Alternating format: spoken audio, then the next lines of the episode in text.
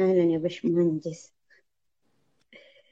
آه طيب والله منورنا. أهلا وسهلا. النور نورك. يصدق قاعدة أفكر، حسين أنت من فين؟ من مكة والمدينة ولا ولا من مكان تاني؟ أم... أنا من جدة، بس إنه يعني أهلي كلهم يرجعوا من المدينة. أيوة أنا أقول كده. أهلا بس أهلا أنا والله. مكة جدة المدينة يعني قريبين من بعض كثير صراحة، يعني سواء كان من ايوه هم قريبين من بعض، بس تحس كل واحد ليه نكهة. صحيح. منورنا يا حسيتك متوتر. نوركم والله. والله انا دوبي جاي من برا جري عشان بس ابغى الحق الموعد، بس الحمد لله. اه كويس، وانا تاخرت كان اخذت كذا بوينت في في الاشياء السيئة، اتاخر عن الموعد. بس لا كويس نجحت في اول نقطة، نجحت. ترى انا من جد احط بوينتات على اشياء كثيرة الناس الناس ما يتخيلوها، يقول يعني لو الناس يدروا كانوا يقولوا دي البنت ايش تبغى، بس انا مرة ترى عندي تقييمات كثيرة يعني. لا لا شوف يعني وانت نجحت موضوع الوقت، يعني انا اعترف انه انا كان خلينا نقول احساسي بالوقت معدوم لدرجه انه مواعيدي كلها مضروبه، انا عندي موعد الساعه ستة، الساعه ستة اخرج من البيت، بس يعني قاعد احاول الان يعني الحمد لله اني اعدل الوضع. يعني والله شوف انا كنت كان عندي مراجعه في المستشفى، ودوني الورقه حقت الادويه، قلت لا خلاص اخلص الانترفيو وبعدين ارجع اروح استلمها مره ثانيه. سلامات والله. الله يسلمك يا رب. لا مشكله مشكله بسيطه ان شاء الله. لا لا سلامتك والله، إن شاء الله أجر وعافية. الله يعافيك يا رب. طيب آه نخش كده على طول، يعني نخش في المفيد على طول أنا أقول. كله كله مفيد. شوف أنا دائما أقول أي أي حوار يصير حواليننا، أي شيء حواليننا نحن لازم نتعلم منه حاجة، حتى لو كان في له أشياء يعني غير مفيدة أكيد في فائدة. فهذه النقطة اللي لازم الكل يركز عليها، إنه دائما حاول تلاقي لك فايدة في إيش ما كان الكلام. فصح ولا مو صح؟ أوكي. أوكي، كيف بفكر؟ بفكر عيوني تروح يمين ويسار. طيب، طب حكيني حكيني عنك يا باشمهندس، مين أنت؟ كيف كنت من زمان؟ كذا عنك وأنت صغير شوية لين ما وصلت للمكان اللي انت فيه. طيب خليني ارجع بال يعني بالزمن، يعني ما ابغى اقول كم كم سنة، ولكن خليني اقول لما كان عمري عشر سنوات تقريبا اشتركت طيب. في الإذاعة المدرسية، كنت حابب اني اطلع كذا واتكلم قدام الناس وكذا، ويعني كنت شوية ضعيف في مادة القراءة، كانوا دائما يطلعوني أطلع أقرأ قرآن في الإذاعة المدرسية، وقراءتي كانت كلها أغلاط، مع أني كنت أقرأ اللي هي قصار الصور. طيب كنت أخطئ قدام الناس، قدام الطابور حق المدرسة كله كثير، لدرجة أنه الأستاذ حق الإسلامية كان يوقف قدامي في الطابور عشان يعدل لي لايف كذا قدام الطلاب. الموقف هذا يعني أثر فيها كثير لدرجة خلاني ما أتكلم مع الناس كثير عشان ما أغلط، ما أرفع يدي في الحصة وأسأل عشان لا يقولوا سؤال غبي، ما أتشارك في النقاش مع أي أحد. صرت يعني خلينا نقول انطوائي إلى حد كبير، واستمر هذا الموضوع معايا طول مرحلة ابتدائي، متوسط، ثانوي، جامعة، حتى أول ما اشتغلت كمان، حتى كمان في بداية سنوات الزواج استمر معايا اللي هو موضوع الصمت هذا. وما سلك موقف تاني في دي الفترة إنك حاولت مرة تانية تطلع وزي كده برضو فشلوك أو أحرجوك قدام الناس؟ لا خلاص هو بس ذا الموقف؟ هذا الموقف خلاني كذا ادخل في الكومفورت زون، انه خلاص خليك ساكت، ما تدخل في في التنمر ولا تدخل في مشاكل ولا ولا حد يطلع عليك كلام انك انت عبيط ولا غبي وسؤالك هذا من جدك تسال سؤال زي كذا. هذا هذا الصمت اللي صار لفتره طويله او قله الكلام اثرت على يعني اثرت على على مهاراتي في التواصل او حتى على نبرات صوتي بشكل كبير.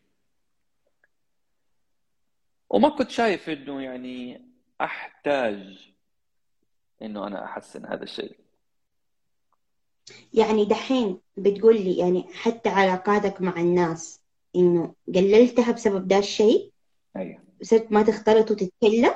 ما اختلط، ويمكن اصحابي واحد شخص فقط اللي يجلس قدامي في في الفصل، هذا هو صديقي، عشان ما اضطر انه انا ارفع صوتي.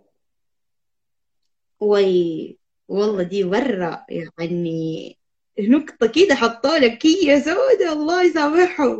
وكنت ماشي يعني مشي اموري في ذي الحياه بهذا الاسلوب يعني، الين الين لما دخلت الماجستير تقريبا في ألفين وأربعة عشر، فصار مطلوب مني ان انا اوقف اتكلم في في الماجستير واقدم برزنتيشن و...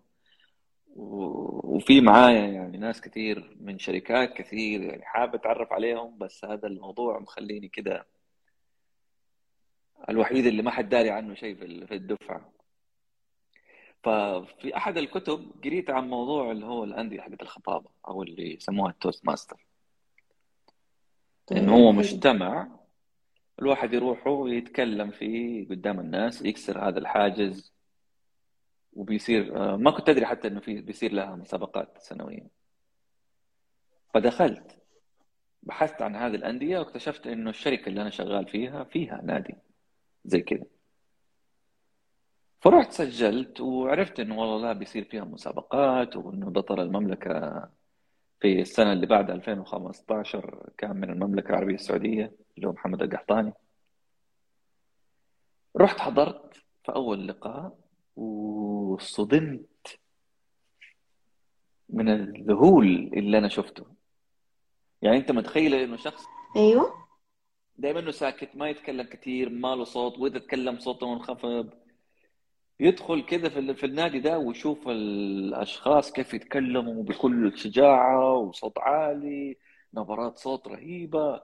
لا ومو كذا كمان، يعني يختاروا عشوائي كذا من الناس ويلا يدوهم سؤال فجائي ويلا قوموا تكلموا، ويلا عندك دقيقتين قوم اتكلم قدام الناس. عالم عجيب. انا اول مره تدخل صرت برعب. اوف ايش هذا؟ لا لا لا لا انا كلمتين على بعض ما اقدر اقولها، كيف اطلع اتكلم قدام الناس؟ لكن يا كم كان عمرك في الفتره؟ كان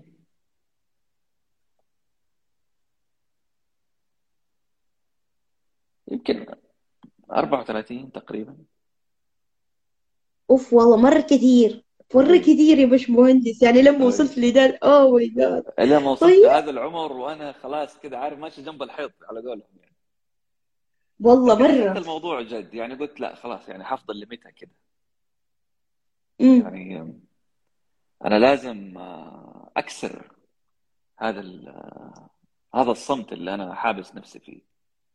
لازم يعني وصلت لمرحله انه خلاص انا لازم اتغير الان، يعني ما ي... ما ينفع ان انا اكمل بقيه حياتي. طب يعني انت كنت تزعل لما مثلا يعني نفسك تتكلم، لما يكون في حوارات، لما يكون مثلا العيله مجتمعه ودول يتكلموا ده يتكلموا كده، لما تعرف لما يكون في اجتماعات دائما كل واحد تلاقيه صوت صوته من العالي، صوته اعلى من الثاني و... و... وتلاقي ممكن ما حد يسمع. فهل كنت تحاول انك تتكلم ولا برضه انت كنت لا ساكت ومنطوي وكذا مبسوط وانت قاعد لحالك؟ شوف لما يكون في جمعات زي كذا والناس كثير تتكلم وهذا يتكلم مع ده وهذا يضحك وهذا ما ادري، انا اقعد زي الخايف اجلس كذا لحالي، او اني اشوف لي واحد بس جنبي كذا اجلس جنبه واقعد اتكلم معه. ما كنت أيوه؟ اتجرأ انه انا ارفع صوتي واتكلم وانكت او, أو اني ادخل في نقاش او ادخل في في الحوار الكبير اللي داير. يعني الناس، في بعض الناس كانوا يشوفوه خجل، في بعض الناس كانوا يشوفوه ما ادري، يعني كل واحد له تفسير، واللي يقول لك هذا وقور، اللي يقول لك هذا هادي، اللي يقول لك هذا خجول. بينما الحقيقه انه انا كنت يعني بدي، بس خايف، ابغى اقول واحس انه انا اقدر افتي في هذا الموضوع، خاصه انه انه هذه الحاله بتخليني طول الوقت افكر داخليا واحلل كثير. ايوه، اقرا كثير، يعني الاشياء الفرديه هذه كنت اتعمق فيها بشكل كبير، اقرا كتب كثير، اقرا مقالات كثير، اسمع كتب صوتيه كثير، بس ما اتكلم كثير. فالمخزون عندي مره أيوه. كبير عالي، فاي موضوع بينطرح قدامي اشعر انه انا عندي علم اقدر افتي فيه، اقدر اقول ترى هو كذا مو كذا، بس عندي حاجز يمنعني انه انا اتكلم واشارك وابدي رايي. فهذا كان يخليني شويه مقهور، يعني انه متضايق من نفسي، يعني الى متى؟ كانت في عندك فرصه انك انت تتكلم، انك انت تبان، انك انت تبدي انه عندك علم في هذا الموضوع، ولكن خايف. كان في شيء جواتك اقوى من انك انت تتكلم. أي. طيب لما في البيت، لما في البيت طب يعني انت في وسط اخوانك، في وسط امك وابوك بتتكلموا، يعني كيف وضع النقاش في عائلتكم؟ هل انتم من العائله اللي تتناقشوا وتعرف تتناقشوا، ولا لا ما تعرف تتناقشوا؟ يعني داخل العائله في نقاش، في نقاش و... وانا يمكن ارتاح كثير لما في الكلوز لوب حقي، يعني في المقربين جدا اخذ راحتي. خلاص انا انا ضامن انه هذول يعني ما راح يتكلموا علي، ما راح يتنمروا علي، او حيطلعوني شويه يعني درويش على الكلام اللي انا قاعد اقوله او الاسئله او المداخلات حقتي. فهنا اخذ راحتي. اول ما يدخل شخص واحد بس غريب، ايوه، انه انا اروح في مكان شويه غريب علي، اقلب على المود التاني، انكتب، ما في ولا صوت، سايلنت سايلنت مود على قولهم اكثر شيء. المهم استمر الموضوع ده معايا يعني الى ألفين وأربعة عشر، لا الى ألفين وخمسة عشر تقريبا بالضبط. ابغى ادخل، رحت حضرت لقاء، انفجعت، رجعت على ورا شويه كده، يعني هذا الكلام كان في اخر ألفين وخمسة عشر. قلت لا خلاص اضغط على نفسك، ارجع ألفين وستة عشر رجعت لهم مره ثانيه، قلت لهم انا ابغى ادخل معاكم وابغى يعني اضغط على نفسي كثير، انا مو بس ابغى اجي اشارك، لا اول لقاء ابغى اجي، ابغى اوقف اتكلم قدام الناس. وشجعوني، يعني هو الحلو في هذه البيئه وهذا المجتمع انه هم يعني مشجعين كثير. وفعلا والله جلست حلو. وقعدت اسبوعين اكتب ايش الكلام اللي ابغى اقوله، لانه المفروض اتكلم عن نفسي. وقعدت اكتب وايش اقول وايش اكتب وايش، وقعدت احفظ وقعدت اسمع في البيت قدام قدام المدام، اسمع لها النص حقي. الين فعلا بعد اسبوعين طلعت وتكلمت، كان المفروض اتكلم اربع دقائق، من اربع الى سته، وانا جلست تقريبا بالضبط سته دقائق ونص تكلمت. عارفه اللي اللي محبوس محبوس محبوس ومن يوم ما تدور الفرصه طلعت اتكلم كثير، طلعت كل اللي بقلبك حق السنين كلها. والله هلو. شعرت يعني يعني زي اللي شايل حمل كده على ظهره، وفي الأخير طلع الحمل هذا كيس ورمى. فاضي، كيس فاضي.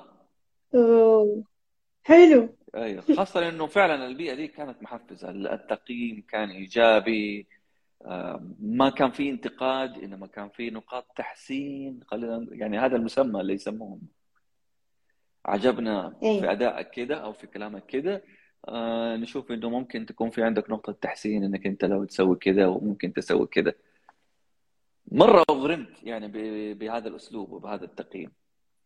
واستمريت من بعدها في هذا في هذه الاندية، بحيث ان انا اقدم خطبة كل شهر او كل شهرين. هذا الكلام من عام ألفين وستة عشر والى الان انا مستمر معه.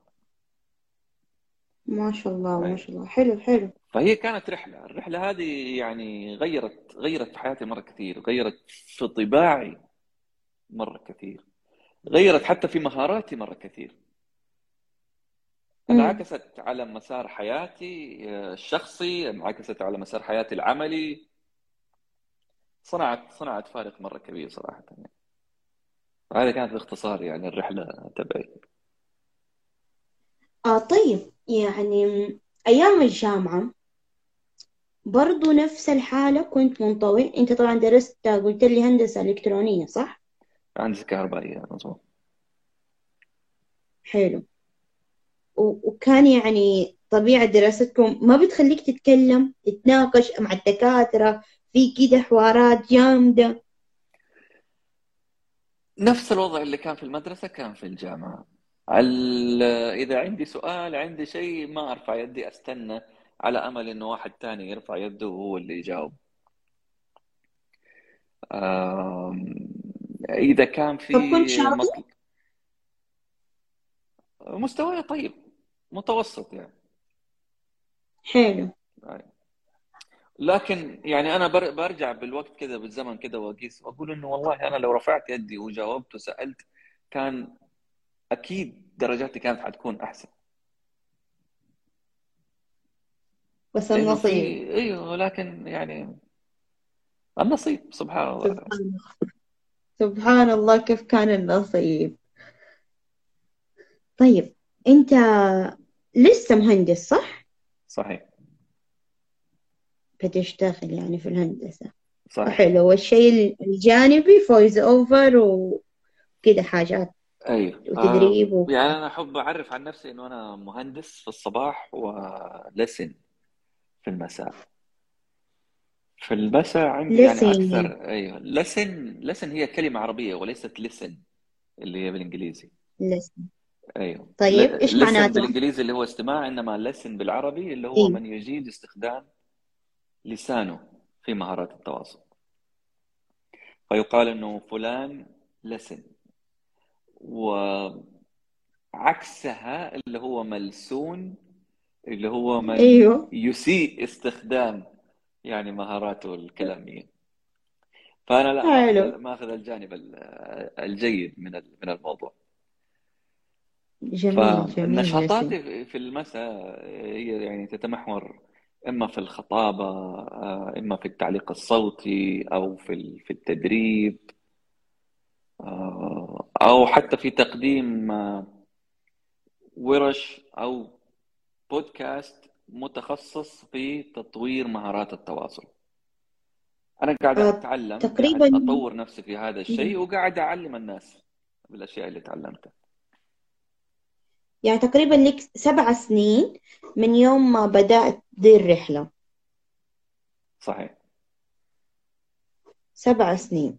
صحيح. والله سبع سنين شفت، وبعد يعني عمر قديش انت كنت واقف في حتة وبعدين رحت لحتة تانية، فيعني او ماي جاد احس حياتك كلها تغيرت يا الله. والله الحمد حتى لله. حتى اهدافك وطموحك. ولكن شوف يعني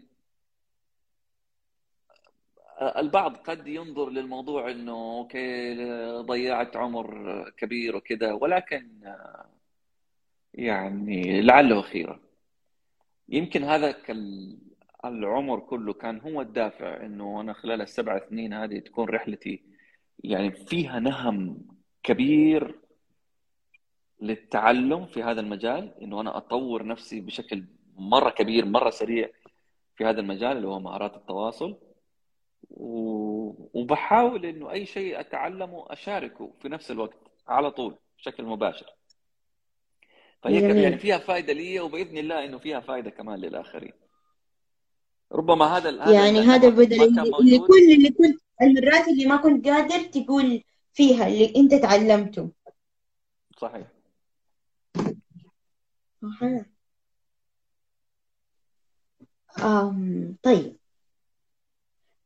في حاجة لما أنا أول سألتك إيش كذا في أشياء مميزة فيك قلت لي أنا مرح. طيب وفي حلقة الفكاهة كمان وكده، طب انا نفسي اعرف انت متى اكتشفت انك انت مرح؟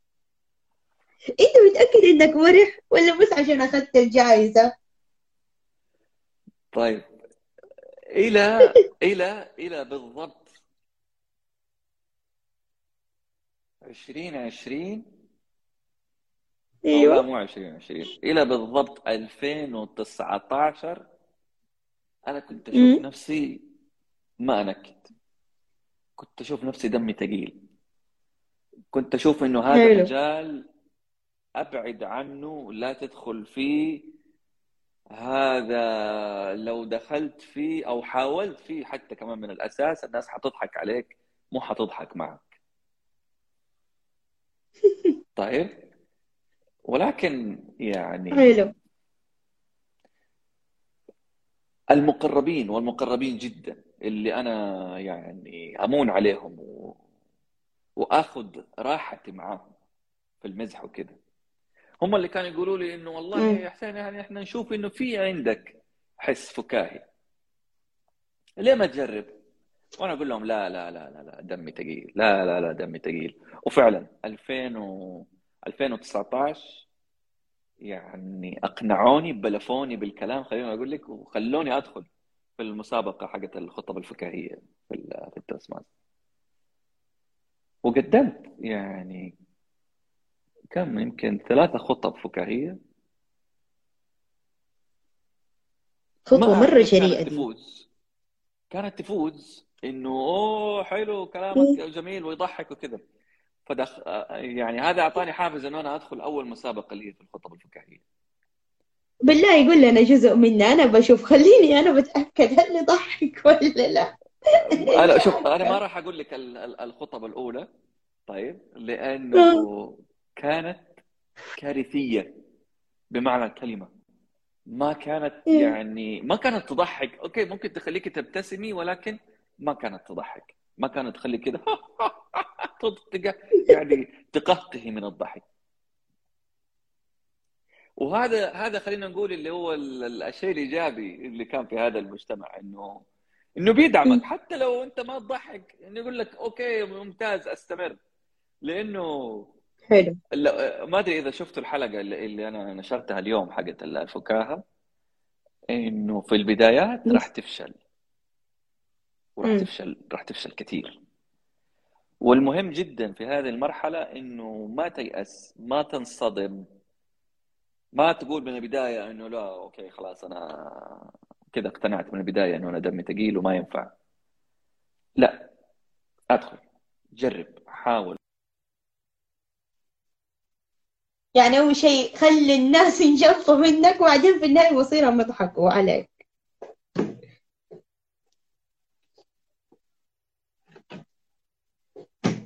حسين علق عندك شوية. آه جايز ترى تقدروا ترسلوا لنا أسئلتكم في خانة الأسئلة، تكتبوها ويصير نهاية اللقاء آه تقدروا توجهوا الأسئلة لحسين. آه أهلا أسعد الله مساك يا محمد، أهلا بكم والله كلكم. آه حسين حين يرجعوا. أوكي منورين كلكم. فنحن في ده اللقاء يعني نبى نسمع، نبى نحلل، نبى نلاحظ. أيوة أهلا حسين. أي معلش أنا ضغطت الشاشة أبغى أخفي الكلام اللي مكتوب وقام راح قفل مرة واحدة. يلا يلا مو مشكلة تحسب. طيب لعلها خير خير خير. طيب طيب المهم ألفين وتسعة عشر دخلت في اول مسابقه حقت الخطب الفكاهيه، امم وكانت الصدمه يعني دخلت مع خمسه متسابقين اخرين، انا اخذت اخر واحد الخامس خمسه عارفه إيه. لدرجه انه حرفيا ما كان في احد بيضحك في القاعه، انا اللي جالس اتكلم وجالس اضحك مع نفسي، وفي الاخير جاني احباط وصرت خلاص اقول النكته كذا وانا يعني جامد كذا ساكت، اطالع في الساعه استنى استنى كم دقيقه، المفروض انه ما زيد عن سبع دقائق، ولكن عشان احفظ ماء وجهي قلت لا انا اخرج بسبب الوقت ولا جد. اني اخرج بسبب انه اقل واحد كان كان يضحك وصرت اتاخر والله بجد واتاخر في الكلام الين خرجوني بسبب التوقيت وقلت خلاص انا ما راح ادخل مجال الفكاهه ده مره ثانيه. ولكن الحمد لله يعني المجتمع اللي اللي كان ايجابي يعني الله يذكره بالخير التوست ماستر عبد العزيز الحارثي كان كان معايا لا لا توقف استمر. وفعلا السنه اللي بعدها على طول شاركت مره ثانيه في الخطب الفكاهيه هذا الكلام ألفين وعشرين واخذت المركز الاول على مستوى المملكه. والله ما شاء الله. طب طب أيه. سؤال سؤال يعني انت ايش كنت تسمع؟ لمين اللي ينكتوا عشان انت كنت بتستلهم منهم نكتك وخطبك الفكاهيه؟ هذا سؤال مهم. ايوه شوف يعني خلال السنه هذيك صرت احاول استمع لاي شيء فكاهي. افلام كوميديه اتفرج، مقاطع مضحكه اشوف، ميمز اتابع، في بودكاست اجنبي اسمه كوميدي كوميدي سنترال هذا يجيب اللي هو انجح الشوز حقت حقت الستاند اب كوميدي ويحطها مقاطع صوتيه كنت استمع لها وانا رايح وانا جاي من العمل. في بودكاست ثاني كندي اسمه بود اسمه كوميدي فاكتوري يقدم الاخبار السياسيه والاخبار المحليه الكنديه بطابع فكاهي كنت برضو كمان استمع. اي شيء يعجبني من هذا اسجله عندي في النوت اخزنه، صوره عجبتني مضحكه اخزنها، مقطع او خلينا نقول موقف فكاهي كذا حصل لي مع زميل مع العائله او مع اي احد اسجلها عندي في النوت. هذه كلها ساعدت انها ترفع عندي اللي هو المخزون، انا احب اسميه المخزون الفكاهي. لازم موضوع التدوين هذا لانه انا ممكن اسمعها وتخرج من الاذن الثانيه لكن طالما انك انت كتبتيها فانت كده وظفتي اكثر من حاسه. صحيح. النظر، الحس، الكلام، السمع، وثقتيها فبترسخ حتى وان كان ما انت فاكرتها بالضبط ولكن تقدر في اي لحظه تفك النوت وترجعيها مره ثانيه. فادتني كثير لما جيت ابغى اي اكتب اي خطبه فكاهيه. اوكي انا ابغى اكتب خطبه فكاهيه عن هذا الموضوع، نفرض عن موضوع الزواج. م. اوكي انا في عندي هذه النكته وهذه النكته وهذه النكته وهذه النكته هذول المجموعه تنفع بشكل مباشر اجمعها كلها في ملف واحد، هذول انا ممكن احورهم بحيث انه يتلف كده ويدخل في موضوع ايش الزواج، اعدلهم وكمان ارجع اجمعهم كمان في موضوع الزواج. اوب طلع لي نص كامل اقدر استفيد منه. طب ما كنت تسمع للمصريين؟ اصحابي المصريين يضحكوا عاد اكثر من الامريكان والاجانب. كنت اسمع مصري، كنت اسمع اجنبي سواء كان امريكي، كنت اشوف حتى م. اللي هي المقاطع اللي هي في ناس مشاهير يعني ما هم ما هم يعني ما هم ما هم انجليز او لغتهم الاساسيه ما هي انجليزيه. ايوه بينزلوا احيانا مقاطع باللغه الانجليزيه ولكن لغتهم الدارجه هي اما ايطالي او فرنسي او ايا كان ومحتواهم كوميدي برضه بحاول انه انا استفيد منهم. حلو. فما حصرت نفسي خلينا نقول بلهجه معينه. جميل. آه، تعرف رومانسيه منسيه ولا ما تعرفهم في اليوتيوب؟ يضحكوا مرة يضحكوا. الاسم مو غريب علي بس ماني فاكر المحتوى عليه. لازم لازم تسمع لهم تتعلم منهم النكت حقيقي مرة. أوكي. يا الله الافيهات حق مصارية تموت تموت. وهذا هذا اللي انا قاعد احاول اثبته في الحلقة الأخيرة دي انه الفكاهة علم يعني مبني على على أسس علمية. صح في طيب ناس حلو. يعني بتيجي معاه كده ولكن ترى هي بتيجي معاه كده بسبب كثرة الممارسة ممكن تطلع معاه النكته، بس تيجي تقول له طب انت كيف طلعت معاك، يقول لك ما اعرف. طيب ايوه، لكن لو مو عارف مو عارف هي كيف طلعت معاه، هي جات معاه بالاستماع، جات معاه بكثره الممارسه، سمع من هذا اسلوب وسمع من هذا اسلوب. ولكن انا لما بحثت يعني وجدت انه في عالم يعني اسماء كبيره في مجال الكوميديا او الستاند اب كوميدي، وبتنزل مقاطع بتشرح فيها هي كيف كتبت هذه النكته. على سبيل المثال ياسر بكر، اتوقع يمكن أيوه. الاغلب عارفه، ويمكن من اشهر أيوه الستاند اب أيوه. كوميدي في السعوديه. كان في له ستاند اب كوميدي مشهور اللي هي يسميها نكته ابو ريالين، انه كيف السيدات يتفاخروا كده بالماركات وكده، وبالدس بيروحوا محلات ابو ريالين وبيشتروا فيها القرنبعات هذه. فنزل مقطع بيشرح فيه هو كيف كتب هذه النكته، ايش الاسلوب اللي استخدمه، ايش ايش العلم، ايش الساينس بيهايند ذا جوك. عشان تكتب نكته في عندك مثلا في ناس تحب اللي هو السلخ او تحب الذب على على قول بعض المصطلحات، او الحش.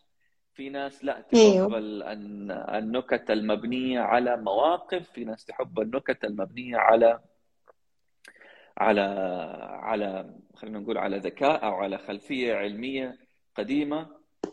في ناس تضحك على شيء يكون ريليتد، انا مريت فيه حسيت فيه فاضحك عليه، اللي ما سمع الموقف ده او ما مر في هذه التجربه ما يضحك عليها. في ناس يعني ترى علم بمعنى الكلمه، وانا ذكرت بعض او يمكن سبعه من من الاشياء في كانت الحلقه اللي نزلتها اليوم، وفي اشياء كثير ترى انا ما تطرقت لها. فهل الشخص هو يعني فطري يطلع فكاهي او هي شيء مكتسب؟ انا والله اتمنى من الناس اللي حاضرين معانا يكتبوا لنا هم ايش رايهم في هذا الموضوع. هو يبغى له ممارسه زي ما انت قلت، واحس هو ذكاء الواحد، يعني هو قديش هو نبيه ويعرف القطه. يعني نحن طول الوقت احس ان نحن بننكت في البيت، فاهم؟ فجاه كيف تعرف تشبك ده الموضوع بدا الموضوع وتطلع حاجه تضحك؟ فهنا الحكايه صحيح. لازم يكون الواحد دائما شغال عقله، ف... فكده يعني الواحد حيصير في ده المجال. أيوة. بس هنا هنا آه. يحتاج يعني يكون الفرق واضح يعني بين ال... بين الفكاهه وبين التهريج. يعني للاسف ولفتره طويله كان الاعلام عندنا خاصه الاعلام السعودي شيء فكاهي، لازم يجيبوا لك واحد اللي اهبل اللي شكله كده وبهدل ويسوي فيها العبيط و... يا جماعه ترى الموضوع يعني مو كده. شوف مسلسل فريندز كيف استمر عشر سنوات، يعني نكته ذكيه، ما فيهم واحد غبي ولا فيهم واحد طالع بهلول. ولا المسلسلات الامريكيه بشكل عام يعني الفكاهيه ولا الافلام ما فيها هذا الشيء. ليش عندنا كانوا متخيلين انه انه هي كذا، اذا انت تبغى تنكت يعني انت مهرج، يعني انت انت بهلول، انت اراجوز، وهذا غلط. هو هو ظبطت معهم الحكايه كده وشافوا انه ما حتزبط الا كده، فعشان كده يمكن ما تجرؤوا انهم ينتقلوا للخطوه الثانيه ويحاولوا بطريقه ثانيه، اتوقع عشان كده وقفوا في دي المكان. يعني حتى حتى ياسر بكر، ترى ياسر بكر مهندس كهرباء، مهندس كهرباء ترك مهنته وتفرغ للستاند اب كوميدي، وبيقول انه يعني حتى ابوه صار يقول له انه انت تركت الهندسه وصرت اراجوز. وهو بيقول يعني ترى يا جماعه انا قاعد يعني الحمد لله دخله المادي اصبح الضعف من بعد ما ترك الهندسه وتفرغ لهذا الموضوع. كميه الناس اللي بتنبسط وبتسعد يعني من الشيء اللي هو بيقدمه من وجهه نظره هو انه انه اكثر من مهنته السابقه. طبعا اكيد السعاده اصلا يعني في ناس متخصصين وكده وأقسام إنه كيف تنشر السعادة، حتى في استشاريين كيف تكون أنت سعيد. يعني السعادة ترى شيء مهم، يعني نحن ناس كتير نلاقيهم حوالينا مكتئبين ما معرفين كيف يكونوا سعيدين. ف... فلا ترى ما حد يستهون بكلمة السعادة وكيف تضحك الناس، محتاجين زي قريب أم... كنا سهرانين كده سهرة وبعدين قاعدين فقاعدين ننكت وقاعدين نضحك وفي خالاتي ونحن والبزورة كلنا، ف إنه أنت إيش بتتكلم؟ والله خالي قالت معلش نحن من زمان ما ضحكنا فنبغى نضحك، سيبونا نضحك، إيش ما لا حد يحكم علينا إيش قاعدين نتكلم إيش قاعدين نسوي، أهم شيء نحن نضحك. فمن جد الضحك يغير نفسية الواحد، بعد ما يخلص من الضحك يلاقي نفسه آه مبسوط. آه مثلا عندي بابا دايما لما يجوا أصحابه المصارية ويكون مجتمع معاهم وكده، تعال شوف بعد ما يخرجوا من عنده هو نفسيته تغيرت مرة، هو لما يكون معاهم كيف، ولما يرجع كيف، لما يقعد هو الفترات اللي بدون ما يشوفهم كيف هو مضغوط في شغل ما في حوالين ناس يضحك، بس لما يروح معاهم من جد نفسيته تتغير. فالضحك والله مهم مهم جدا جدا يعني. صحيح والله أنا أشوف الضحك أول، حتى يعني مو لازم تضحكني، على الأقل خليني مبتسم، تكسب أجر ومفيد للطرفين. صحيح. وبس انا حابب اضيف نقطه هنا، انه احنا لما نتكلم عن انه النكت او الضحك او الفكاهه بشكل عام، انا ما اقصد فقط انه ستاند اب كوميدي او انه انا ادخل في مسابقه خطابيه حقت فكاهه، انا بتكلم عن ال عن ال عن الضحك او او المرح في حياتك العامه، حتى في عام يعني في علاقاتك مع مع زوجتك، مع ابنائك، مع اصدقائك، مع زملائك في العمل، حتى مع مديرك، حتى مع رئيس الشركه حقتك لو قابلته. قد وهذا انا شفتها بعين موضوعك العلمي الثقيل ما لفت انتباهي، ما اقنعني، ماني متحمس له كثير، ولكن لدعابه كده عابره رميتها كده في وسط البرزنتيشن قلبت مودي وقلت لك هيا جيب الورقه حقتك خليني اوقعها. والله صحيح صحيح حلو صح دايما تصير. والله الشطار اللي يعرف يستغل زي كده النقاط يا شيخ، اللي على قولتها عندنا كي كلمه هطب في جيبي انتهى الموضوع كده. هذا شطاره، هذه شطاره، هذه شطاره ومهاره والله الواحد يحتاجها، يعني يحتاجها زي موضوع انه الواحد يتعلم مهارات التواصل من عدمها. ارجع اقول انه برضه كان يعني في اعتقاد سائد ولفتره طويله انه شغلك هو اللي يتكلم عنك.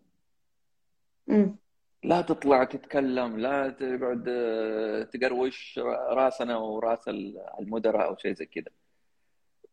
أنا مقتنع إنه العصر هذا انتهى، الآن يحتاج إنه الواحد يكون شغله كويس وفي نفس الوقت يعرف يتكلم عن شغله كمان في نفس الوقت. لأنه إذا أنت ما سويت كده أنت جالس تترك المجال وتترك الساحة للناس اللي ما عندها شغل كويس ولكن بلسانها عندها تاكل الجو. من جد.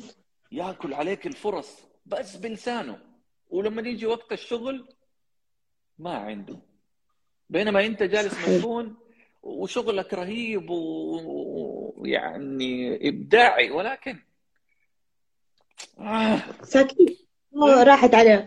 صح صح والله دي نقطة صحيحة مرة. آه قاعدة الاحظها في واحد زي كده في المساحات في تويتر، الصلاة على النبي ما شاء الله تبارك الله، يعرف يتكلم بشكل مجنون، شاطر شاطر في الكلام ويعرف يسأل ويعرف يجنن اللي قدامه وكيف يدير الحوارات. بس تعال شوف أعماله كيف، أعماله شيء تاني غير عن كلامه. فهو دي نقطة قوية، ودائما بيكسب شو اسمه يعني عقود بسبب إن قوة كلامه وكيف يعرف يتكلم وكيف يعرف يدير الحوار وكيف يقفل على الحوار. هي النقطة هنا كيف تقفل عناية الحوار وتاخذ الشيء اللي تباه. فهنا كمان حاجة صح. وهذا آه طيب بس آه الإقناع، والإقناع برضه كمان مو يعني هو ما هو فن ولا هو موهبة، ترى والله الإقناع برضه علم يدرس ولها قوانين، واحد زائد اثنين يساوي ثلاثة.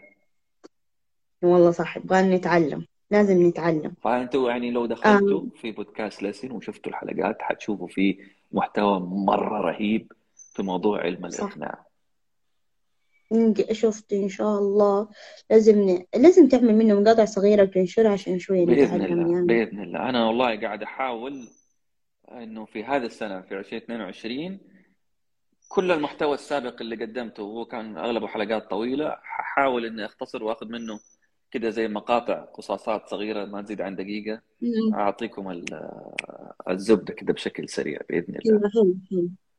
شوف هنا قالت ندى انه حتى النكت عند الاجانب احيانا بايخه ومرات عفوا عفوا غير اخلاقيه. شوف هو يختلف حسب الثقافه، وكمان ممكن نحن يعني عشان نحن ما نفهم لهجتهم ما نفهم كلامهم فنحن نشوفها بايخه، بس نحن لو فهمناها حنضحك. فايش رايك؟ صح ده الكلام؟ يعني شوف مبدا انه اصابعك ما هي سوا ترى ينطبق عندنا وينطبق عند الغرب. يعني زي ما عندنا في ناس تجيد صناعه النكته وفي ناس لا، حتى هم في ناس عندهم تجيد صناعه النكته وفي ناس لا. ف هذه النقطه. النقطه الثانيه انه خلينا نقول الحد الأخلاقي عندنا منخفض، عندهم الحد شوية مرتفع. ففي مواضيع م. عندنا. أهلا أهلا يا أيمن، اتفضل أسأل الاتباع. عليكم السلام. أيمن الحباب هذا عمي الله يحفظه، حياك الله. أهلا حياك الله يا عمي، منورنا والله. أهلا أهلا يا عمو، أهلا يا عمو. طيب فالحد الأخلاقي عندهم عالي شويتين، فبالتالي في مواضيع بالنسبة لهم عادي إنه هو يتكلم فيها، بينما عندنا تعتبر عيب ومن المحظورات إنه أنا أتطرق له. صحيح. ولكن حتى عندهم في ناس نكتها كلها بهللة و... وكلام فاضي يعني. صحيح صحيح كلامك. آه طيب خلينا ننتقل لنقطة تانية. إيش في شيء غريب تسويه في يومك، في روتين يومك، يعني شيء غير غير اللي الناس يسووه نقدر نتعلم منه حاجة أو ساعدك توصل لل... للحتة اللي أنت فيها؟ طيب في تمرين يعني أنا قاعد أسويه لي فترة وفترة طويلة وساعدني إنه أنا أحسن من من نبرات صوتي يعني الحمد لله إلى إلى مستوى إنه أنا صرت الآن أدرب في هذا المجال. بعد ما كان عندي هذا الموضوع هو نقطة ضعف الحمد لله يعني بفضل الله والاستمرار على هذه التمارين ساعدني هذا الشيء إنه أنا أتحول أو أحول نقطة الضعف هذه إلى نقطة قوة، وصرت أدرب في مجال تحسين نبرات الصوت. هذا التمرين اللي هو تمرين اللي هو التسخين، تمارين التسخين للحبال الصوتية. امم زي كيف؟ في أكثر من يعني هو مثال مثال في يمكن أشهر مثال اللي هو اللي هو موضوع السلم الموسيقي. دو ري مي فا. ايوه اللي هو حاجه دو ري مي فا صول تي دو صعود. هذا هذا تمرين. في تمرين ثاني اللي هو بيركز كثير على تسخين الحبال الصوتيه وتمرين العضلات المحيطه في الحلق. بيعتمد على خمسه كلمات وكل كلمه بنحاول نطلع وننزل فيها على سبعه مستويات. جو جو جو جو جو جو جو جو جو جو جو جو جو جو جو جو جو جو جو. وبنحاول نضغط على نفسنا انه احنا نصل الى مستوى عالي، ونفس الشيء في النزول بنحاول نضغط على نفسنا انه احنا ننزل في مستوى جدا منخفض، يعني من من من القرار الى الجواب وبعدين بالعكس من الجواب الى القرار. جميل. أيوة. أهلا يا أنوار، نورت يا حبيبي. عفوا؟ آه لا عادي كمل، بس كنت برحب بأنوار. أهلا أهلا نورتينا. طيب حلو. أيوة. فهذا التمرين تعرف آه... كوكيز ريناز عارفه؟ مين؟ كوكيز ريناس تعرفوا؟ معروف عندنا عندكم كوكيز. ايوه ريناس بسكوت يعني هذا؟ انت كلمت انا خلاص خلاص طيب نرجع تاني. خلاص خلاص هذه مداومة ونشوف كيف تستوعب. طيب حلو نرجع تاني لتحسين الصوت. طيب فهذا والله دي التمارين هذا أيوه؟ صنع معايا فرق مرة كبير، وحتى المتدربين اللي بيحضروا معايا الدورات تبعي بعطيهم هذا التمرين خلال فترة التدريب، وبطلب منهم انه يستمروا عليه كمان بعد التدريب، واضمن لهم يعني خلينا نقول بشكل كبير انه خلال شهرين حيلاقوا فيه فرق واضح. يعني الناس اللي حوالينا حيبدأوا يقولوا انه في شيء انت سويته، نبرات صوتك اتحسنت بشكل كبير. يعني حتى مفيد لما الواحد يتحاور مع اهله، صح؟ ايوه، يعني هو مو بس خلينا نقول للناس اللي تبغى تحترف الإنشاد أو الغناء، مو شرط حتى للناس اللي فقط تبغى تدخل مجال التعليق الصوتي، ما هو فقط حتى للناس اللي تبغى تحترف الخطابة، حتى للناس العاديين، الأستاذ، الطبيب، رجل المبيعات، مصمم البراندز، أو أيا كان، الأب، الأم، أنت بتستخدم صوتك في التواصل، إذا أنت تحتاج أنك أنت تشتغل على نبرات صوتك. لانه حلو اذا ما قدرت توظفها بالشكل الصح رسالتك ما حتوصل، الشيء اللي انت تبغاه ما راح تقدر تاخذه، الشيء اللي انت ما تبغاه وتبغى تمنعه ما راح تقدر تمنعه. حلو حلو، لازم والله كلنا نتعلم، نحتاجه يعني حقيقي، لانه احس اصلا في المجتمع بشكل عام الكل ما بين اللي يا يرفعوا صوتهم مرة وهم يتكلموا، يا يرخوا مرة و...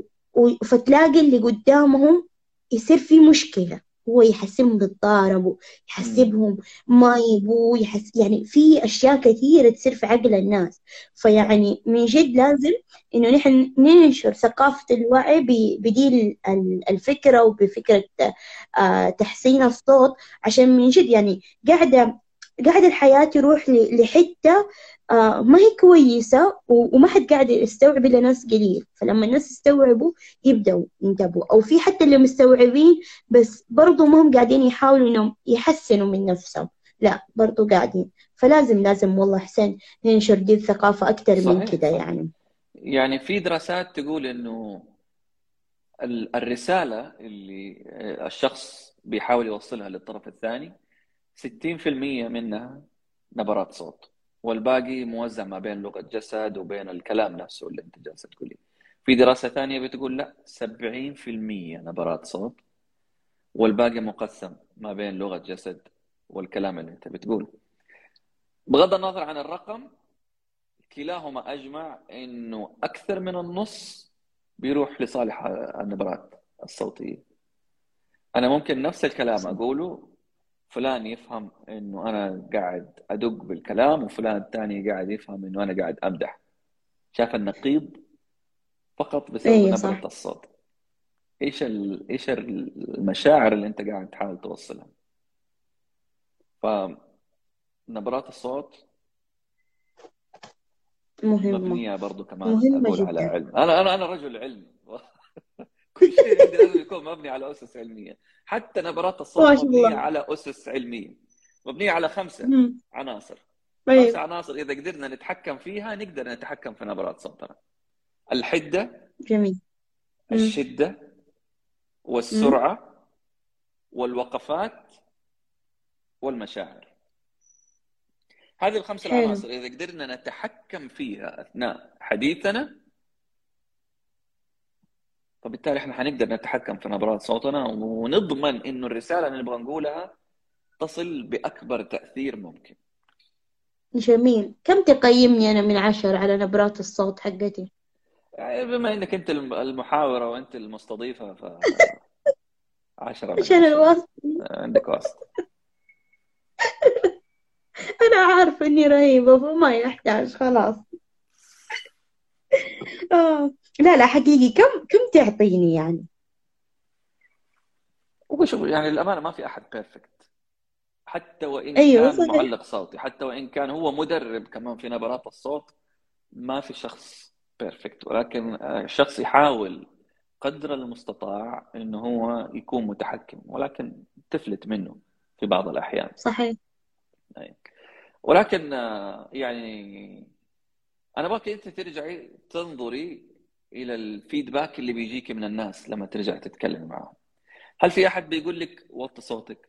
هل في أحد بيقول لك علي صوتك؟ هل في أحد بيقول لك إنه معلش قوليها كلمة كلمة أو بطئي كلامك شوية؟ هل بتشعري إنه الناس بتبعد عنك شوية لأنه منزعجة من صوتك العالي، أو إنه بتقرب منك كثير عشان تحاول تسمع الكلام اللي أنت بتقوليه؟ هل لما تيجي تتحدثي معاهم تتفاجئي إنه ساكتين وأنت بترجع تقولي لهم ترى أنا بسأل، أنا ما بقول معلومة، أو العكس إنه تقولي أنا ما بسأل، أنا كنت بأعطي معلومة، يعني إنه رسالتك تفهم بشكل خاطئ؟ أيوة. هل بتشوفي إنه الناس بتكمل لك كلامك لما تيجي تتكلمي بسبب اختيارك الخاطئ للوقفات؟ حلو. هل قصصك مشوقة لما تيجي تتكلمي الناس كلها تيجي تحاول تستمع لك وتنصت وعيونها كده مفنجرة عليك وبتحاول يعني تركز معاكي كلمة كلمة، أو لا، ولما يجي أحد يبغى يقاطع يقولوا له أسكت خليه يكمل كلامه؟ هذه كلها مقاييس يعني تعطيكي انطباع. والله مرة مهمة، مرة حقيقي يعني، وانت بتقولها يعني قعدت أوزن حكايات كثيرة سواء انه على نفسي او على غيري، ومهمة مهمة والله، واحد يحطها قدام عينه من جد حتتغير حياته يعني من يوم ما يفكر بدي الطريقة ويشوف الأشياء بدي الطريقة، لأنه مستحيل واحد أكثر منك. وإلى حد كبير صعب جدا إنه الواحد هو يقيم نفسه،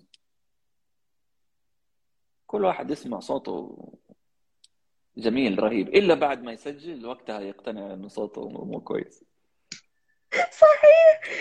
أنت هتسجل معانا؟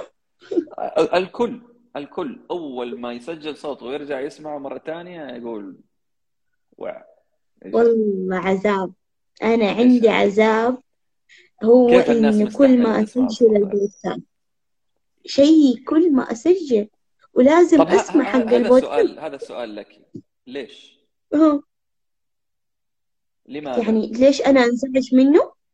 ليش ليش الواحد لما يسمع تسجيل لصوته ما يعجبه وينصدم منه إنه إيش هذا؟ لا مو مستحيل هذا يكون صوتي، لأنه مو متعود يسمع صوته كأنه شيء جديد، مو متعود يسمع صوته. إجابة إجابة ناقصة. أو صوت أو صوت جديد يعني ما قد سمعه من قبل. إذا في أحد من من اللي معنا حاضر عنده إجابة يكتبها. هذا هذا سؤال سؤال اللايف هذا. والله يا عمو أيمن منور و... وياسر، أهلا يا ياسر. شوف بيقول لك ما شاء الله م... مميز مهندس حسين في طرحك للمواضيع. وهنا برضو ما أعرف من هو إيش اسمه، برضو المهندس الثاني بيقول لك برافو يا باش مهندس، والله باش مهندس من جد نصفق لك يعني، أساس إنك ما كنت تعرف تتكلم صرت تعرف تتكلم، ما شاء الله ما شاء الله ما شاء الله، الله يبارك لك الله يبارك لك. آه طب قول لي قول لي جواب، يعني ليش الواحد بي بينزعج من صوته؟ لازم نعرف. طيب. طيب الآن أنا لما بأستمع لأي شخص بيتحدث أمامي أنا جالس أستمع له، الكلام اللي هو خارج من فمه عبارة عن الموجات الصوتية هذه جالسة تنتقل عن طريق الهواء، ترتطم في الأشياء المحيطة وتنعكس تصل إلى طبلة الأذن والدماغ يحللها وقاعد يسمعها. أنا لما أتحدث قاعد أسمع نفسي من ه... نفس هذا الطريقة، الكلام اللي خارج من فمي الموجات هذه ترتطم في الأشياء المحيطة وترجع تدخل في إذني وقاعد أسمع صوتي، بالإضافة أنه أنا قاعد أسمع صوتي من طريق آخر اللي هو الطريق الداخلي. الحبالة الصوتية م. مكانها هنا داخل الجسم، تهتز كل المنطقة دي، تهتز ويصل هذا الاهتزاز من الداخل إلى عظمة الأذن، فبتعطي تعزيز. أنا أحب أشبهها ب شفت الهوم ثياتر أو المسرح المنزلي، كيف بيجي في سماعة في اليمين سماعة في اليسار، خلينا نقول هذا الإذن اليمين إذن اليسار، وبتلاقي في جهاز في النص يسموه السب ووفر. مم. هذا لما تشغليه أباك تشغليه وتحط يدك عليه، تبدأ تحس الجسم كله الخبط كده في القلب تحس. صحيح. الصوت الداخلي بيسوي زي السب ووفر هذا، بيعطي تعزيز، بيخلي الصوت غني ريتش، يخلينا نشعر إنه صوتنا واو مرة فخم مرة عميق. لما نسجل السب ووفر هذا مو شغال، نسمع صوتنا ناقص، إنه أوف إيش هذا، لا صوتي مرة ناعم مرة حاد مرة غريب مو حلو. طيب يعني الناس هم بيسمعوا نفس اللي أنا بسمعه مع نفسي، ولا نفس اللي أنا سمعته في التسجيل؟ الناس بيسمعوا نفس اللي في التسجيل. وتأقلم أنا ما بسمع صوتي. عرفنا فلان بهذا الصوت. واي. حتى وإن كان هو مو حلو، ولكن يعني خلينا نكون مقتنعين في البداية إنه ربنا لم يخلق شيئا غير جميل. طيب، ولكن لأنه إحنا ما تعودنا إنه إحنا نستمع له، فإحنا بيجينا هذا الانطباع إنه هو مو حلو، هو مو مو حلو، هو ما هو مألوف بالنسبة لك. صحيح. يعني. صحيح. آه هنا كمان باشمهندس تركي قال عشان إحنا متوقعين شيء وننصدم بالواقع. أي. نفس قريب من كلامي يا باشمهندس تركي. آه طيب حلوين حلوين. آه يعني نرجع نقول نحن لازم آه ننتبه لنبرات صوتنا، نتعلم كيف نحسنها، ونعرف إنه نتقبل صوتنا يعني نحن بنسمعه عشان نقدر ننجز. لأنه في أوقات زي كده ناس كتير يكونوا بدهم يسجل بعدين يقولوا لا إيش ده صوتنا، فعادي في ناس ثانيين حيتقبلوه. صح صح. فأنت أهم شيء تقبل صوتك وتكلم صح. إذا تكلمت صح في شيء مفيد، فهنا هنا النقطة، هنا المغزى، هنا هنا النتائج حتكون. أما كمان لا صوت ولا كلام فهنا حتنخرب الحكاية كلها. صح. أهلا يا المحامية حقتنا الحلوة خلود، نورتي والله، منورتنا. أنا ما أشوف. طيب. المحادثة آه. إذا في سؤال أو شيء ممكن نجاوب عليه. أنا ماني عارفة ليش هم ما سألوا أسئلة، بس أتوقع إنهم منصتين. غريبة مو طالع لك، أنت ما أنت ضاغط على الشاشة. شوف كان, كان بيظهر بس كده لمست الشاشة وكله وقف. طب أرجع أضغط تاني.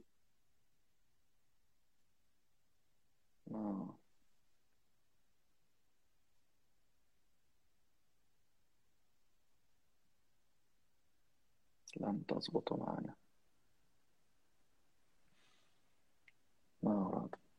طيب أم...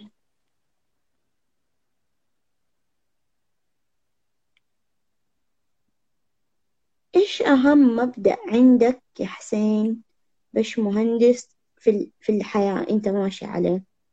مم.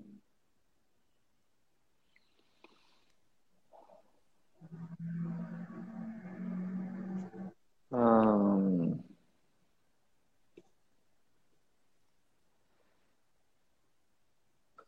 إنه جرب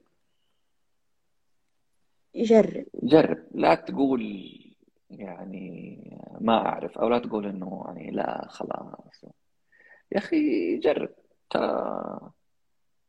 إذا زبطت كان بها خير وبركة، ما زبطت اسمع إنك جربت واقتنعت إنه أوكي هذا المجال أو هذا الطريق أو هذا الشيء ما يصلح لي، ولا تجلس كده تطحن في نفسك إنه أخ أنا من زمان من صغري وأنا كان نفسي ادخل في مجال الفروسيه.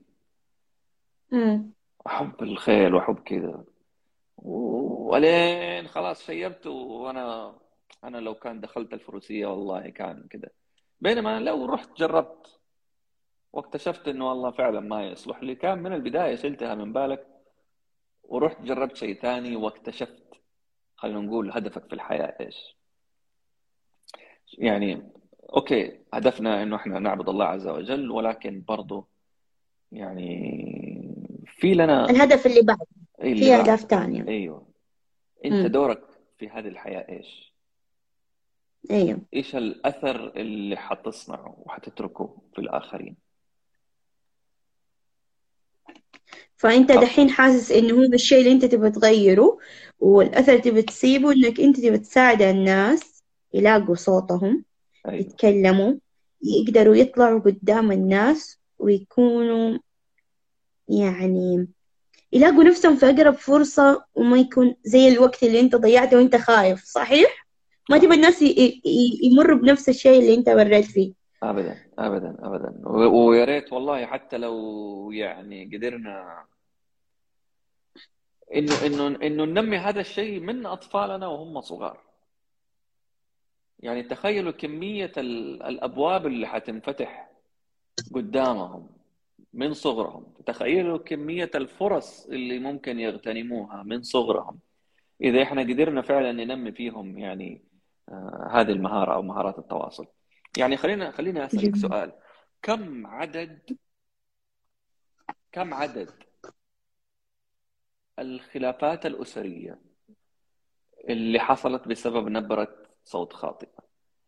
كم عدد حالات الانفصال العائلي اللي حصلت بسبب سوء مهارات التواصل؟ كم عدد الفرص والأفكار الريادية والاختراعات اللي الشباب عندنا يعني مستنين أحد يقتنع فيها، ولكن بسبب صحيح. عدم قدرتهم في الإقناع في في طرح الفكرة بشكل صحيح، هذه الأفكار راحت من عندنا، وطلع واحد في مكان آخر قدم نفس الفكرة ونجحت.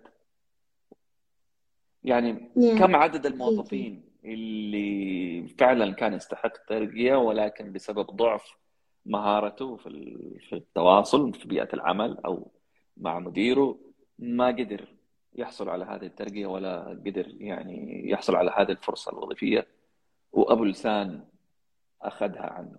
okay.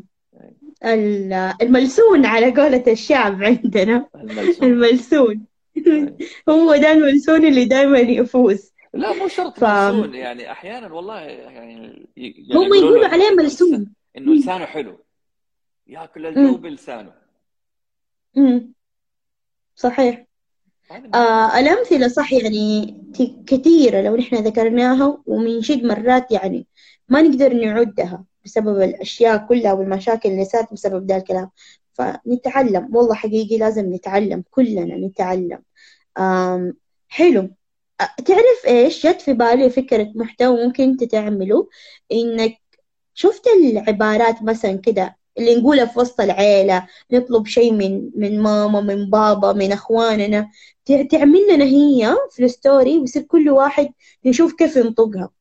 نتعلم نتعلم كيف ننطق العبارات اللي نحن بنستعملها بشكل يومي. هتغير والله فينا. زي ايش مثلا؟ اذا سنين. مثلا شفت لما انت قلت قصه اللي تطلب فلوس من امك، ايوه، بس انت مثلا زي كده زي كده مثلا تقول لاخوانك لو س... قوم شيل ملابسكم اللي طايحه في الارض، فهم يعني بدل ما الواحد يصرخ كيف ممكن نفس دي جملة بس يقولها بنبرات معينة، يقوم يسمعوا الكلام ويقوموا يشيلوا الأشياء. أوكي. زي كده حاجات. أيوة. أحس مرة هذه إذا تعلمناها وصرنا نعمل بيها من جد، أسمحنا كيف الفرق، حن... حنتغير. نحن نحتاج نتغير كلنا. صح. ف... صح صح. وموضوع حلو والله، يبالي أسجلها عندي في النوت، بإذن الله حتكلم فيها بإذن الله. طيب آه هنا هنا جاء خلود آه نحن بنتكلم عن الصوت ومهارات تحسين الصوت وتجربة آه باشمهندس حسين آه في إنه كيف قدر يطلع للناس. بعدين عندنا ياسر بيقول التمارين اللي تحسن من نبرات الصوت نحاول قد ما نقدر نغير التشوه السمعي. إيش رأيك في ده التعليق؟ والله التشوه السمعي في الحديث ولا في ال... ولا في الإنشاد والغناء وقراءة القرآن وكذا؟ شكله في ال... في في في الحديث. طيب آه بعده اجي آه باشمهندس تركي بيقول كمدرب صوتي معتمد ومعلق صوتي وخبير نبرات صوت، ما شاء الله عليك، هل نقدر نقول انك مغني فنان؟ لا لا، لأنه هذا مجال وهذا مجال، بمعنى أنه ممكن آه شخص يحترف مجال الغناء ولكن لما يجي يدوله نص يقول له هيا خد أقران هو كمعلق صوتي ما يعرف، وممكن العكس، لأنه هذه لها تمارين. يعني حقين الغناء والإنشاد هذول والمجسات عندهم تمارين اللي يسموها الفوكاليز. طيب تمارين أقرب ما تكون إلى الغناء منها إلى الحديث، بينما المعلق الصوتي أو المتحدثين لهم تمارين ثانية ما بنتعمد فيها إنه إحنا نطلع في نوتات عالية وقوية و... ويكون عندنا اللي هو اللي يسموها العرب وال... والإنحناءات هذه الصوتية والتموجات ال... ال... العالية أو الشديدة أو الملحنة. في الحديث إحنا ما نحتاج هذا، يحتاجوه هناك هم في, في الإنشاد والغناء، وبحكم أنه هذولاك بيلعبوا في هذيك الطبقات بشكل كبير ما بيركزوا كثير مثلا على موضوع اللي هو الحديث العادي، فهذا مجال وهذا مم. مجال. أوكي حلو. آه طيب آه كمان في سؤال تاني، كيف نقدر نساعد الأطفال لكسر حاجز الخوف من التحدث في مكان عام قبل لا نبدأ ندربهم على نبرات الصوت؟ أيوة. طيب أنا أحب أقسم التمارين إلى قسمين. قسم يعني من حياتنا اليومية، أشياء إحنا بنمارسها ونقدر نوظفها كتمارين لتحسين نبرات صوتنا. القسم الثاني اللي هي التمارين المختصة اللي يحتاج أن نروح فيها لمدرب حق تحسين نبرات صوتنا. هذه دورات و وكذا. الجزء الأول اللي هي الأشياء العادية، بمعنى أنه لما يبغى يقرأ قرآن أقول له رتل، أقرأ بتجويد، أقرأ بصوت عالي، هذا حيساعده أنه هو يحسن في نبرات صوته. أشجعه أنه هو يروح يقرأ قصص، قراءة القصص حتشجعه بشكل كبير أنه هو يكسر الحاجز، حاجز الخجل، يبدأ يلون، يبدأ يجسد الشخصيات، يبدأ يتقمصها. أشجعه أنه هو يقرأ لي بصوت عالي، سواء مطالعة، تعبير، مجلة أو أيا كان، أو حتى كتاب إذا كان في كتاب عجبه. أفتح أفتح الحوار، أفتح النقاش معه بشكل كبير، حتى أدخل معاه في المواضيع اللي هو مهتم فيها، لأنه هذه المواضيع هي اللي حيتحمس لها كثير وياخذ راحته في الحديث، وحتبدأ يعني تنطلق معاه هذه الألوان الصوتية.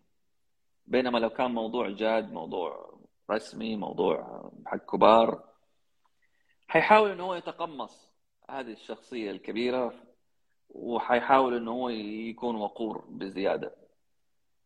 بينما في هذا العمر احنا نبغى يكتسب هذه الالوان الصوتيه بشكل كبير. حلو. ايش في كمان؟ يشجعوا على التسجيل اذا كان هو يحب الاداءات الصوتيه بشتى انواعها، دبلاج، يحب موضوع التعليق الصوتي، قراءه الابيات الشعريه، قراءه القران، يشجع انه هو يتحدث بهذه الطريقه. لما تروح معاه مطعم أو كافيه أو كذا، خليه هو يتكلم، خليه هو يتكلم، خليه هو يطلب إيش تبغى، تبغى عصير، هيا أقول للرجال دحين لما يجي. أيوة. مرة على مرة حيبدأ يكتسب هذه الجرأة وهذه الشجاعة. جميل. آه طيب يعني دحين إذا نحن تعلمنا نبرات الصوت يعني معناته نقدر نقلد في الصوت؟ ممكن؟ تقليد الأصوات، إنه أنا أسوي صوتي زي صوت فلان أو شيء زي كذا؟ هذا المقصود؟ هذا السؤال الأول بس حسيته غير ذكي السؤال، بحسه ما يمديه ما يعني ولا يمديه؟ آه ممكن. ليش؟ لأنه هي تعتبر كأنها دبلاج. الدبلاج إنه أنا أحاول إني أحاكي أصوات م. أشخاص آخرين، صوت عجوز، حلو، صوت طفل، صوت رجل مزكم أو صوت امرأة. كيف الأشخاص هذول اللي بيحاول يقلد شخصية كابتن ماجد وشخصية جريندايزر وكذا، هذه ما جات معاه كذا، حاول من أول مرة زبطت، قاعد يتدرب على هذا الموضوع بشكل كبير، فين يضغط على حباله الصوتية، فين يضغط يضغط على لسانه، على خشمه، على أسنانه، عشان تقدر تطلع معاه هذه الأصوات، إنه تسمعين تقولي أوه هذا فعلا، هذا سيلفر، أوه هذا صوت عبسي. هي تجي بالتمرين. نفس الشيء اللي يحاول يقلد أصوات حيوانات، صوت بغبغان، صوت أسد، صوت حصان، صوت قطة، مع كثرة الممارسة حيقدر يجيبها. نفس الشيء الأشخاص اللي بيسووا الأصوات اللي بيسموهم البيت بوكس. أيوه. تمرين، كلها تمارين. يعني حلو، يعني ما في شيء الواحد يقول لا ده أنا ما أعرفه. في شيء اسمه أسس علمية، الناس تعلموا وتعبوا لما طلعوها ودرسوا الحالات اللي, اللي قدامهم، وعشان أنت تقدر تطبق وتقدر ما تقول لا. فنحن نحاول دائما إنه نتعلم، نحاول إنه نفهم، نحاول نسمع أكثر ونركز عشان إنه نحن نقدر نوصل لذا المستوى. هنا نحن حنلاقي هذه الأشياء قاعدة تعود بفوائد لينا على حياتنا، على مجتمعنا، على عملنا، على علاقاتنا، فكل شيء مرتبط ببعض، يعني ما في شيء ما هو مرتبط. فحسيت إنه هو نقطة مهمة لازم تكون عند عند أي براند، يعني إنه حتى نبرات الصوت اللي ممكن يستعملوها الموظفين، حسيت إنه لازم تكون نبرات معينة عشان تأثر في في في العملاء. فترى دي نقطة حلوة حلوة لازم أركز عليها في في البراندات الجاية اللي حاعملها يعني. صحيح صحيح، يعني حتى حتى في موضوع أنت ذكرت موضوع البراند، ونقطة حلوة إنها تنذكر.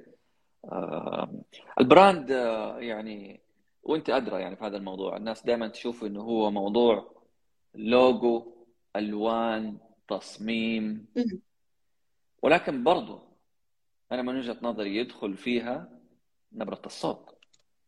انا كمستشفى لازم يكون في لي هوية من هذه الناحية، انا كيف اتواصل معاهم، اظهر في تواصلي مع الناس التعاطف. ما ينفع انه ابين انه انا طفشان، ما ينفع انه ابين انه انا متعالي. لو أنا على سبيل المثال شركة حقت ترفيه، طيب ما ينفع إنه أنا أبين اللي يتصل علي ألو أيوه معك شركة الترفيه إيش تبغى؟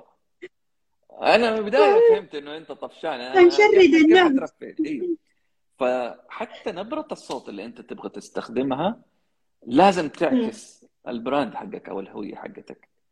صحيح صحيح. وعلى كلام مديري، مديري دائما يحب يقول هذه الكلمة، أنت براند نفسك، فحتى نبرة م. صوتك تعكس البراند اللي أنت بتحاول توصله للناس. صحيح. يعني نحن كمان نقدر نقول إنه البراند مو بس إنه بالموسيقى، حتى إنه دائما هم يقولوا بس موسيقى البراند زي نتفليكس، زي شاهد، زي لا، حتى في طريقة إنه كيف تنطق الكلام، كيف زي ما قال التعاطف، كيف الغضب، طفشان، إيش ما كان، كل هذه الحالات هي تدخل من ضمن آه صوت البراند اللي لازم يكون الموظفين، المدراء، الإعلانات كلها تحته. فدي نقطة مرة مهمة. طيب آه بس يا باشمهندس هنا جانا تعليق عشان أنت ما أنت شايفه، كابتن ماجد اللي هو محمد يسلم عليك. الله يسلمك ويسلمك. آه ويسلم عليك انت شايف التعليقات وسوشا يسلم عليك. فمنور يا محمد. كابتن ماجد اهلا وسهلا.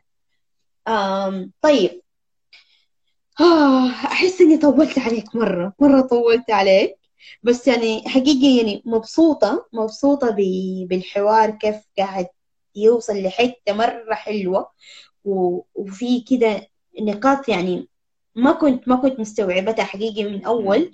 آه نبهتني عليها، صرت يعني حابة الموضوع أكتر، حابة إنه من جد أنا حطور نفسي فيه، ويعني إن شاء الله الناس كمان يطوروا فيه، ونحن ننشر الثقافة هذه إنه إنه كيف الناس يقدروا يتعلموا من ده الشيء.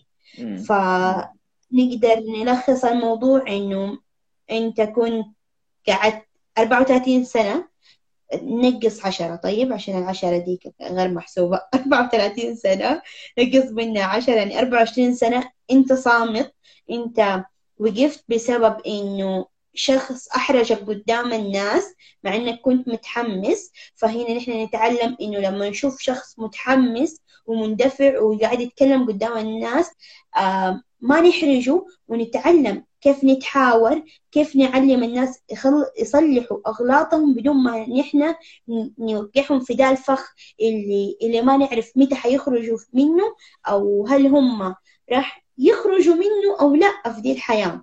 فهذه أول نقطة نحن نتعلمها، كلنا لازم نتعلمها. أنت عارف يا باش مهندس، ترى أنا أنا زيك، ترى أنا أنا مرة آدمية، أحب أطلع قدام الناس، أنا اجتماعية مرة مرة، طيب ف ومثقفة وكده، وأحب أتكلم وأحب أبدأ رأيي. كثير ناس حطموني، اللي ما يعرف ترى أنا عندي عندي فوبيا حقيقي إني أنا أطلع قدام الناس وأتكلم وأبين إني شاطرة وأقعد أتحاور مع الناس، عندي عندي فوبيا مرة جامدة، لدرجة إنه عارف اللقاءات اللي قبل اللي قاعدة أعملها دي كم الأسبوع، الناس مو مصدقوني، يعني يحسبوني كذابة لما أقول لهم، بس أنا حقيقة عندي فوبيا فوبيا بسبب نفس الموقف اللي أنت مريت بيه أنا مريت بيه، وما كنت عارفة إنها فوبيا، وكنت كل مرة باجي أتكلم كنت أم يعني مرة جسمي يصير حار، مرة أتوتر، نبضات قلبي مرة ترتفع بشكل مو طبيعي، أصير ماني قادرة أتكلم، يعني من جد من جد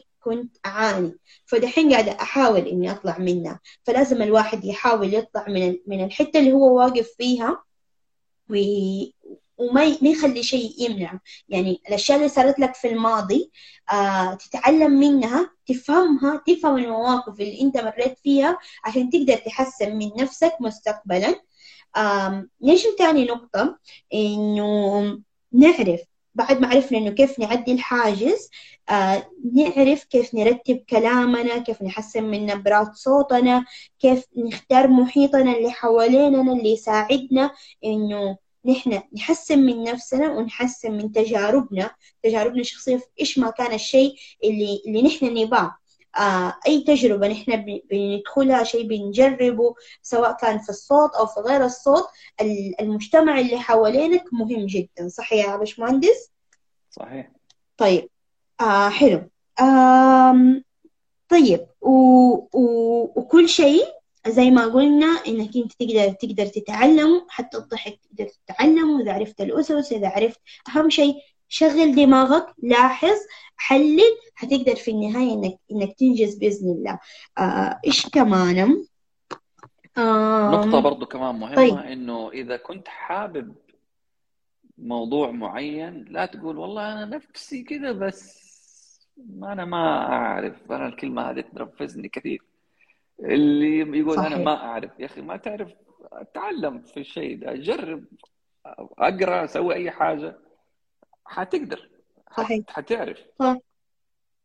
امم آه نحن اصلا بابا دائما عندنا لما نقول له ما اعرف يقول ما عندي احد ما يعرف، روح سوي. فدائما يحطنا في مواقف من انا صغيره انه اتصرف، ما في شيء اسمه ما اعرف، اتصرف. ف... فده الشيء اللي خلاني اقدر اوصل للحته اللي انا فيها، فدائما لازم تتصرف، لازم تروح تتعلم. طيب آه البش مهندس آه بيعتمد على التدوين، بيثقف نفسه في أي موضوع يسمع عنه، ما بيقعد بس كده، لا، حتى في الأيام اللي كان هو ما يتكلم فيها كان بيحاول يتعلم يتعلم يتعلم عشان إنه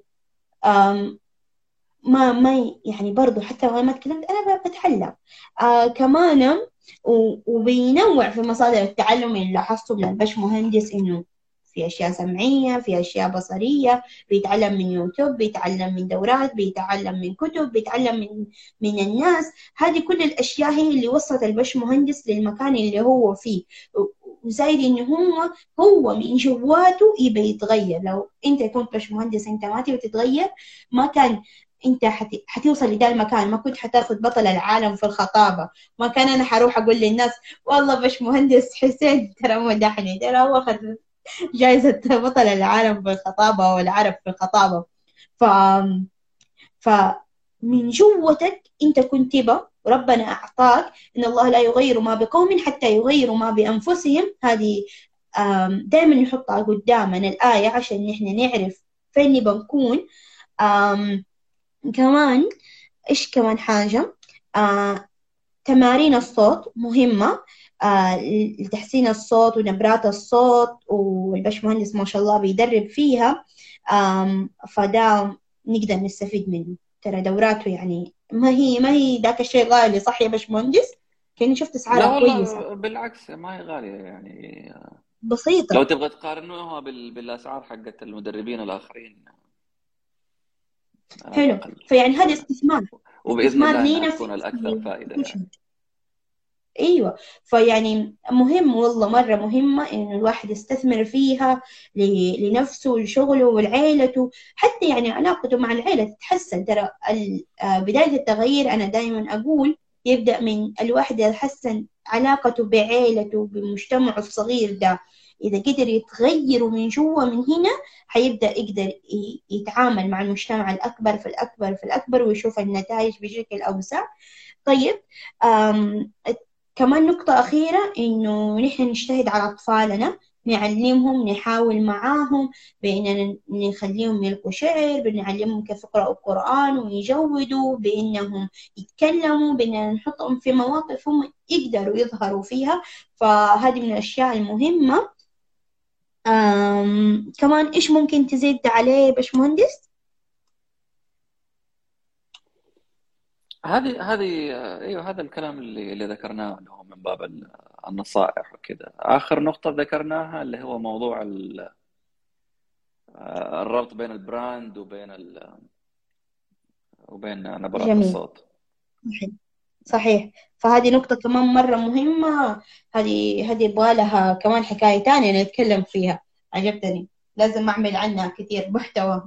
آه لا مرة مهمة مهمة جدا، ولازم نتوسع فيها. وإنه البراند مو بس موسيقى حقت البراند، آه لا كمان في آه هي إيش تتسمى هذه؟ إنه زي كده التعاطف والإيش هذه إيش يعني؟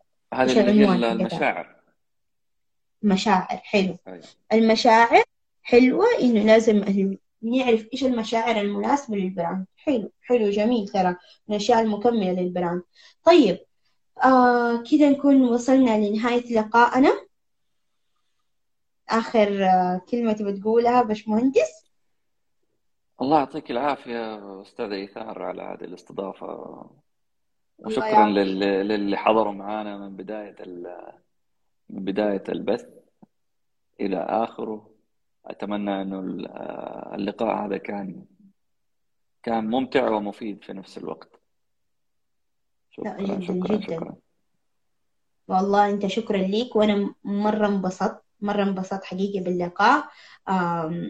كنت تعبانة حقيقي، كنت تعبانة ما أدري فجأة اليوم تعبت، بس مع الكلام ومع الحماس وكده وطاقتك الصراحة لاحظت إنه عيونك تلمع وأنت بتتكلم عن يعني عن المجال ده، وعن عن الصوت، وعن ال... كيف الواحد يقدر يتحدث. من جد لاحظته في عيونك، يعني الله يبارك لك ويتمم عليك بالخير، ودائما نشوفك في أحسن المناصب. وحقيقي مرة مرة اتشرفت وانبسطت، وأتمنى لك إن شاء الله أسبوع يعني حلو وسعيد. طيب، تصبح على خير يا باشمهندس. يعطيك العافية يا رب، شكرا لكم، تصبح على خير. الله يعافيك. أهلا، السلام. مع السلامة.